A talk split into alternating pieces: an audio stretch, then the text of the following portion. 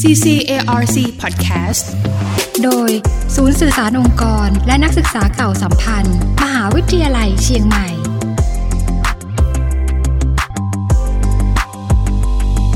วันนี้นะคะมีเรื่องราวที่น่าสนใจมาฝากกันเช่นเคยนะคะ วันนี้จะเป็นเรื่องของคณะมนุษยศาสตร์ มหาวิทยาลัยเชียงใหม่นะคะ ได้เปิดตัว 3 วิชาเอกน้องใหม่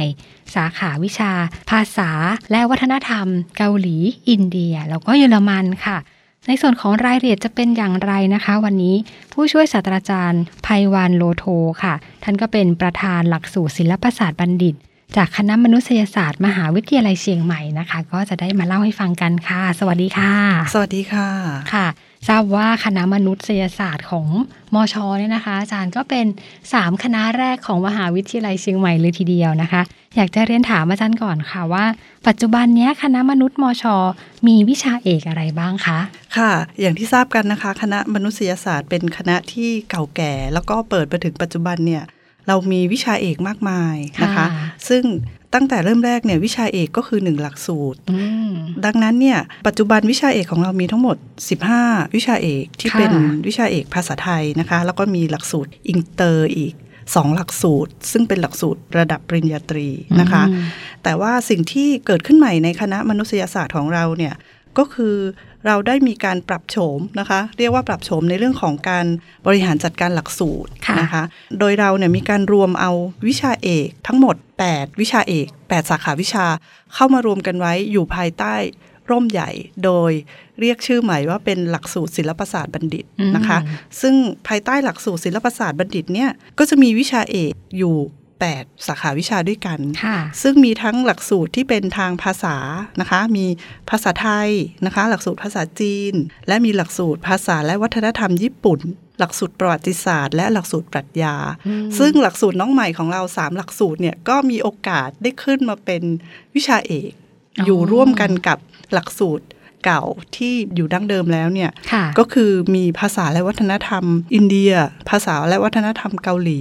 และภาษาและวัฒนธรรมเยอรมัน ซึ่งเคยเป็นหลักสูตร แต่ว่าเราปิดรับนักศึกษาไปและค่ะกลับมาอยู่ภายใต้ร่มใหญ่ในหลักสูตรศิลปศาสตร์บัณฑิตตรงนี้ค่ะอืร่วมกันก็จะเป็นนะคะสามวิชาเอกน้องใหม่ใช่ค่ะนะคะตอนนี้ใช่เปิดหค่ะรือยังนะคะอาจารย์เปิดรับแล้วค่ะ TCAS รอบหนึ่งรอบสองอ๋อรับนักศึกษาแล้วค่ะก็ยังเหลืออีกหนึ่งรอบเนาะคือรอบค่ะที่สามก็น้องๆก็ยังสมัครเข้ามาเรียนได้อยู่ค่ะค่ะสำหรับในส่วนของรายละเอียดกันบ้างค่ะ อย่าง 3 วิชาเอกน้องใหม่ที่มีการเปิดรับอยู่ตอนนี้เนี่ยนะคะ วิชาภาษาและวัฒนธรรมเกาหลี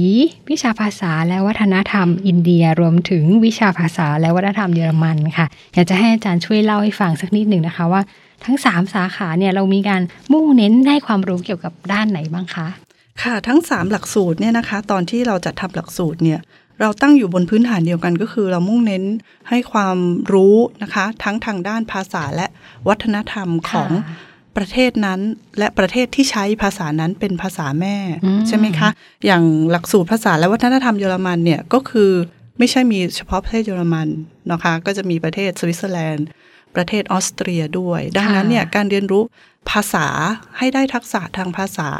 นะคะ และการเรียนรู้วัฒนธรรมร่วมไปด้วยเนี่ย อันนี้คือแกนหลักในการสร้างหลักสูตรน้องใหม่ทั้ง 3 หลักสูตรนะคะ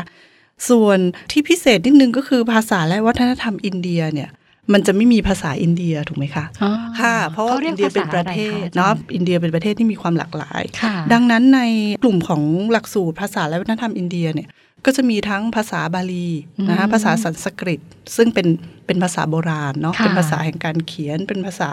ศักดิ์สิทธิ์ และรวมไปถึงภาษาฮินดี ซึ่งเป็นภาษากลางที่ใช้ในอินเดียในปัจจุบันส่วนใหญ่ค่ะอย่างนี้นะคะ ดังนั้นเนี่ยก็คืออย่างเกาหลีโอเค ภาษาเกาหลีก็คือเรียนภาษาและวัฒนธรรมเกาหลีนะคะ และก็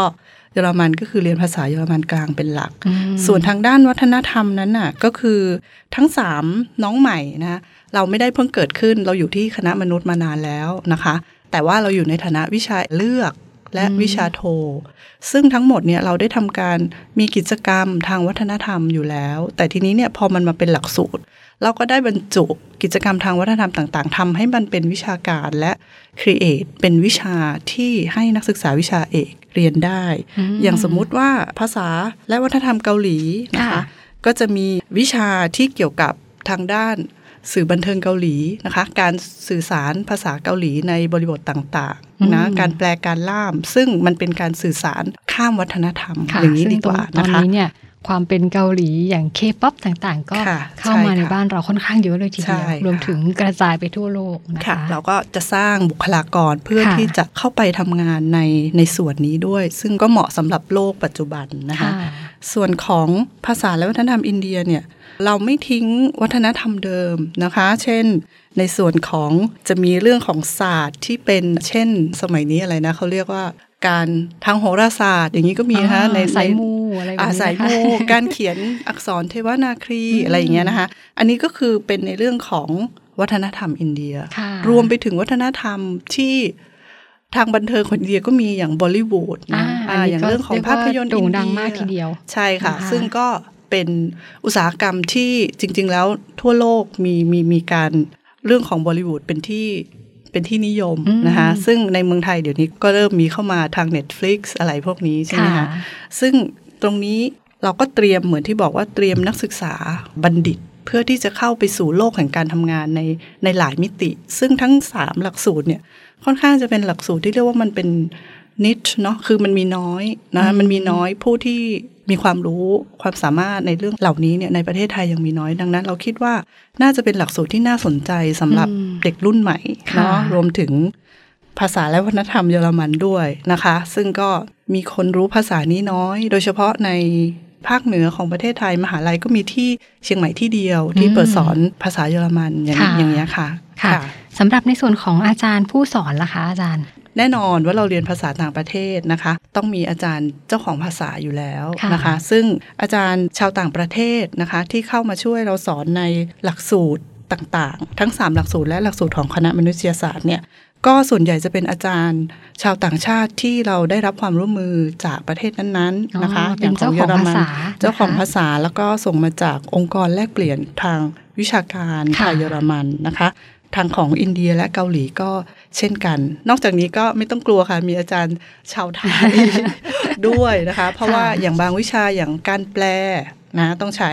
อาจารย์ชาวไทยหรือว่าควภาบษาคู่เปรีกัยนบไปเทียบนะคะอะไรอย่างเงี้ยค่ะ ซึ่งซึ่งมันก็เหมาะสำหรับการทำงานในในในประเทศไทยด้วยค่ะอืมอาจารย์คะพูดถึงแผนการเรียนรู้กันบ้างค่ะ ทั้ง 3 สาขาเนี่ยนะคะ ทั้ง 3 วิชาเอกเนี่ยมีแผนการเรียนรู้ยังไงบ้างคะแผนการเรียนรู้ทั้ง 3 วิชาเอกจะคล้าย ๆกันนะคะค่ะก็คือ สิ่งที่เราทราบกันที่เป็นมายาวนาน ก็คือเรียนไปปี1ปี2ปี3ปี4เรียนจบนะปี4อาจจะมีเขียนตัวจบสัมมนาแล้วก็จบ อันนี้คือธรรมชาติของทางสายศิลปศาสตร์ มนุษยศาสตร์ค่ะแต่สิ่งที่เกิดขึ้นในเรื่องของการบริหารจัดการหลักสูตรเนาะของคณะมนุษย์เนี่ยก็คือเราจะมีแผนการศึกษา ตอนนี้เนี่ยทั้ง 3 หลักสูตรเนี่ยเราทำอยู่2แทร็ก2แผนการศึกษา เรียกว่า แผนการศึกษาแบบวิชาการคือสุดท้ายต้องทำเหมือนงานตัวจบเนาะเป็นสัมมนาหรือว่าเป็น thesis เล็กๆ ของค่ะ BA อันนี้คือในตัว track ส่วนของปีค่ะที่สี่ใช่ไหมคะ ปีสี่ค่ะค่ะปีสี่เทอมสองจะเป็นแทร็กวิชาการ สิ่งที่เกิดขึ้นมาก็คือจะมีอีกหนึ่งนะแผนการเรียนรู้เรียกว่าแผนสหกิจศึกษา ก็คือในชั้นปีที่ 4 เทอม2 นักศึกษาจะได้ไปฝึกสหกิจศึกษาในค่ะสถานประกอบการ ไม่ว่าจะเป็น ในประเทศหรือต่างประเทศนะคะอืมอาจจะเป็นในส่วนราชการหรือว่าบริษัทเอกชนทั่วประเทศไทยนะคะค่ะซึ่งก็เปิดโอกาสให้นักศึกษาได้ฝึกใช้ภาษาในสถานการณ์จริง ได้ทำงานจริงเหมือนพนักงานนะคะหรือมีโอกาสที่จะไปฝึกสหกิจศึกษาอย่างต่างประเทศเช่นกันอ๋อไม่ว่าจะเป็นเยอรมันอินเดียหรือเกาหลี ซึ่งค่ะทางหลักสูตรเนี่ยก็จะพยายามช่วยติดต่อเป็นผู้ประสานงานนะคะระหว่างสถานประกอบการกับ นักศึกษาที่มีความต้องการจะไปมีความค่ะเป็นไปได้ ก็เหมือนค่ะได้ไปลองฝึกจริงใช่จากค่ะประสบการณ์ที่เราได้เรียนมาค่ะเอาไปใช้จริง ๆ แล้วก็เป็นแบบนี้นะอะไรแบบนี้เหมือนจำลองเวลาจำที่เราไปทำงานในอนาคตแบบนี้ใช่ค่ะไหมคือไปทำงานจริงคือ concept นี้ก็คือไปทำงานเหมือนพนักงาน นักศึกษาอ่าได้ได้ค่าตอบแทนนะคะก็คือเขาก็จะได้เห็นจริง ๆ แหละว่าเรียนภาษาอย่างเดียวก็ถ้าภาษาดีมันดีอยู่แล้ว แต่ต้องไปเรียนรู้เหมือนที่บอกว่า วัฒนธรรมการทำงานของคนจากประเทศอื่นนะดังนั้นเราก็เตรียมในส่วนของเนี่ยแหละค่ะการสื่อสารข้ามวัฒนธรรมให้นักศึกษาค่ะเราด้วยนะอาคะจารย์คะอย่างที่อาจารย์แจ้งค่ะว่ามีสองอย่างให้เลือกเลยใช่ค่ะใช่ไหมคะ นี่สามารถจะเลือกแบบใดแบบหนึ่งหรือเปล่าคะใช่ค่ะ เลือกแบบใดแบบหนึ่ง เราอยากเป็นครูนะ เราอยากเป็นอาจารย์เราอยากเรียนต่อ เราก็ไปสายที่เข้มข้นทางวิชาการนะคะ เขียนงานตัวจบเขียน independent study แต่ เอ๊ะ เราเรียนไปแล้วเราอยากจะไปทำงานน่ะในสายโรงแรมในสายแปล เราสามารถไปลองฝึกทำงานดูได้ไหมหนึ่งเทอมค่ะนะคะนักศึกษาก็สามารถไปได้ค่ะ ในการเลือกนี่คือน้องๆจะเลือกตั้งแต่ปีหนึ่งเลย หรือว่าจะค่อยมาเลือกตอนช่วงใกล้ ๆ ค่ะอาจารย์ ส่วนใหญ่เนี่ยเด็กที่เข้ามาคือปีหนึ่งปีสองยังเรียนวิชาพื้นฐานอ๋อเหมือนกัน นะคะแทร็กเนี่ยจะไปแตกที่ประมาณปีสามเพราะว่าเขาต้องถ้าคนที่จะไปสหกิจเนี่ยเขาต้องรีบเก็บวิชามเพื่อที่ปีสี่เทอมสองเขาจะต้องเคลียร์ไม่มีวิชาที่ต้องเรียน ก็ยังมีเวลาก็คือเหมือนไปฝึกทำงานเลยค่ะและถ้าจบปีสี่อ่าเกิดการติดใจกันขึ้นมาว่าอ่าเด็กคนนี้ทำงานดีนะสถานประกอบการก็อาจจะ จบทำงานต่อได้เลย ก็ถือว่าก็เป็นโอกาสที่ดีเป็นโอกาสนะคะที่ดีให้ให้ให้นักศึกษานะคะค่ะอ๋ออีกอันหนึ่งอันนี้พิเศษเนาะอันนี้คือของภาษาและวัฒนธรรมอินเดียที่เขาสามารถไปเรียนที่มหาวิทยาลัย partner เนาะค่ะที่ประเทศอินเดียแล้วสามารถเทียบหน่วยกิตมาได้เหมือนกันอ๋ออ่าหนึ่งภาคการศึกษานะคะค่ะหกหน่วยกิตอันนี้คือ เฉพาะภาษาและวัฒนธรรมอินเดีย ก็คือหนึ่งเทอมเลยหนึ่งะคะเทอมไปเรียนที่นู่น แล้วก็โอนหน่วยกิตมาแบบค่ะนี้ค่ะสำหรับไฮไลท์กันบ้างค่ะอาจารย์ค่ะทราบว่าแต่ละสาขาก็จะมีไฮไลท์ของเขาด้วยมีค่ะอะไรกันบ้างคะไฮไลท์นะคะก็คือส่วนใหญ่ที่ที่น้องๆนะต้องการมาเรียนภาษาหรือว่าวัฒนธรรมต่างประเทศเนี่ยก็คือ เราจะได้ไปเรียนที่มหาวิทยาลัยต่างประเทศหรือเปล่าเนาะนะอืมก็คือเหมือนที่ที่ที่แจ้งไปนะคะก็คือ มันมีโอกาสที่จะได้ไปอย่างอินเดียเนี่ยก็คือเทียบหน่วยกิตได้เลยนะคะ ส่วนของเกาหลีและเยอรมันเนี่ยมันยังไม่ได้มีในที่เป็นแผนการเรียน แต่ว่า เรามีทุนการศึกษาช่วงปิดเทอมนะคะทุนระยะสั้นที่ได้รับการสนับสนุนจากองค์กรเหมือนกัน ให้อ่านันักศึกษาไปสัก 2 เดือนนะคะคือก็คือไปเรียนภาษาไปเรียนรู้เกี่ยวกับวัฒนธรรมของประเทศนั้นค่ะๆแบบนี้เราก็มีค่ะอ๋อค่ะก็จะมีแต่ว่าน้องๆ ก็สามารถที่จะสมัครศึกษานะคะเพิ่มเติมค่ะแล้วก็สมัครกันได้ใช่ค่ะนะคะ แล้วก็หลังจากที่เรียนจบแล้วค่ะอาจารย์สามารถที่จะนำไปประกอบวิชาชีพด้านใดกันบ้างคะ อันนี้จริงๆ แล้วคือกว้างมากนะคะ แต่ก็จะพอเป็นสรุปเป็นประเด็นสั้น ๆ ก็คือเป็นอาชีพที่ใช้ภาษาเป็นหลักใช่ไหมคะอืมก็คือทั้งภาษาเกาหลี ภาษาฮินดี ภาษาเยอรมัน แต่บัณฑิตของเรานั้นน่ะแน่นอนว่าภาษาอังกฤษก็เป็นสิ่งที่สำคัญที่อยู่ในหลักสูตรอยู่แล้วนะคะค่ะดังนั้นเนี่ยก็คือก็จะไปคู่กันเรียนจบมาก็คือเป็นครูเป็นอาจารย์ก็ได้นะคะหรือไปทำงานบริษัทนะคะต่างชาติเนาะบริษัทที่ทำงานกับบริษัทต่างชาติ เป็นล่ามนะอืมเป็นนักแปล อันนี้คือฟรีแลนซ์เป็นแบบดิจิตอลนอ m แมดก็ได้ อยู่ที่ไหนก็ทำงานได้นะคะ อันนี้ก็มีเพิ่มมากขึ้นในปัจจุบันนะคะ หรือว่าเป็นพวก creator ต่างๆอ่าหรือว่าสตาร์ทอัพก็ยังได้นะคะอืมจริงๆ แล้วหลากหลายมากๆหลากหลายเนะคะมากๆค่ะค่ะสำหรับ 3 วิชาเอกกันไปเรียบร้อยแล้ว นอกจากนี้ก็ยังทราบว่า ในส่วนของคณะมนุษย์มชเนี่ยมีวิชาภาษาและวัฒนธรรมพม่าด้วยใช่ไหมคะอาจารย์ใช่ตรงนี้ค่ะเป็นยังไงบ้างคะค่ะ วิชาภาษาและวัฒนธรรมพม่าเนี่ยที่คณะมนุษยศาสตร์เราเปิดมาได้สักพักแล้วนะคะสี่ห้าปี ซึ่งแผนการเรียนรู้ของวิชาภาษาและวัฒนธรรมพม่าเนี่ยคือมีมาก่อนเนาะแต่ก็จะคล้ายกับภาษาและวัฒนธรรมเกาหลี อินเดียเยอรมันเนี่ยนะคะ ซึ่งแผนการเรียนรู้คล้ายกัน และมีลักษณะของสหกิจศึกษา นะคะมีการไปศึกษาต่างประเทศ แต่ของพม่าเนี่ยจะพิเศษไฮไลท์ก็คือสามารถไปเรียนที่มหาวิทยาลัยย่างกุ้งนะคะ แล้วก็อันนี้นำหน่วยกิตโอนมาในหลักสูตรได้ทั้งหมด 15 หน่วยกิตเลยนะคะอืมอ่าก็คือค่อนข้างจะมากก็คือนะไปคะเรียนหนึ่งเทอมเลยใช่ค่ะนก็คือไปเรียนที่ย่างกุ้งหนึ่งเทอมนะหรือว่าจะไปฝึกสหกิจอีกหนึ่งเทอมก็ได้ เพื่อให้ได้เรียนรู้ภาษาจริงนะคะค่ะ แล้วก็ส่วนของบัณฑิตของวิชาเอกภาษาและวัฒนธรรมพม่าเนี่ยมีการไปทำงานเนาะในส่วนของ HR นะคะบริษัทต่างๆ ตอนนี้ที่มีชาวเมียนมานะคะมาเป็นพนักงานค่ะตามโรงงานต่างๆค่ะนะในประเทศไทยซึ่งมีจำนวนมาก ตรงนี้ค่ะก็เป็นที่ต้องการเนาะของตลาดค่ะค่ะสำหรับน้องๆที่สนใจอยากจะเข้าศึกษาใน 3 วิชาเอกแบบนี้ค่ะอาจารย์ จะติดต่อแล้วก็จะ สมัครเรียนในรอบไหนได้บ้างคะค่ะ ทั้ง 3 หลักสูตรรวมถึงหลักสูตรพม่าเนี่ยก็คือเราก็รับปกตินะคะ ตามระบบการรับเข้านักศึกษา ซึ่งตอนนี้ก็คือ TCAS นะคะ เราก็รับทั้งชาวไทย ชาวต่างชาติก็มีนะคะค่ะอ่าแต่ว่าต้องมีทักษะภาษาไทยนะ เพราะว่าเราสอน ภาษาไทยในระดับเบื้องต้นเป็นพวกวิชาพื้นฐานต่างอืมๆอย่างเงี้ยค่ะค่ะ ก็สามารถติดตามได้ที่เว็บของสำนักทะเบียนนะคะ แล้วก็ติดตามข่าวสารกิจกรรมต่างๆ ได้ที่เพจ Facebook ของแต่ละวิชาเอกเลยนะคะค่ะทั้งของพม่าของภาษาและวัฒนธรรมเกาหลี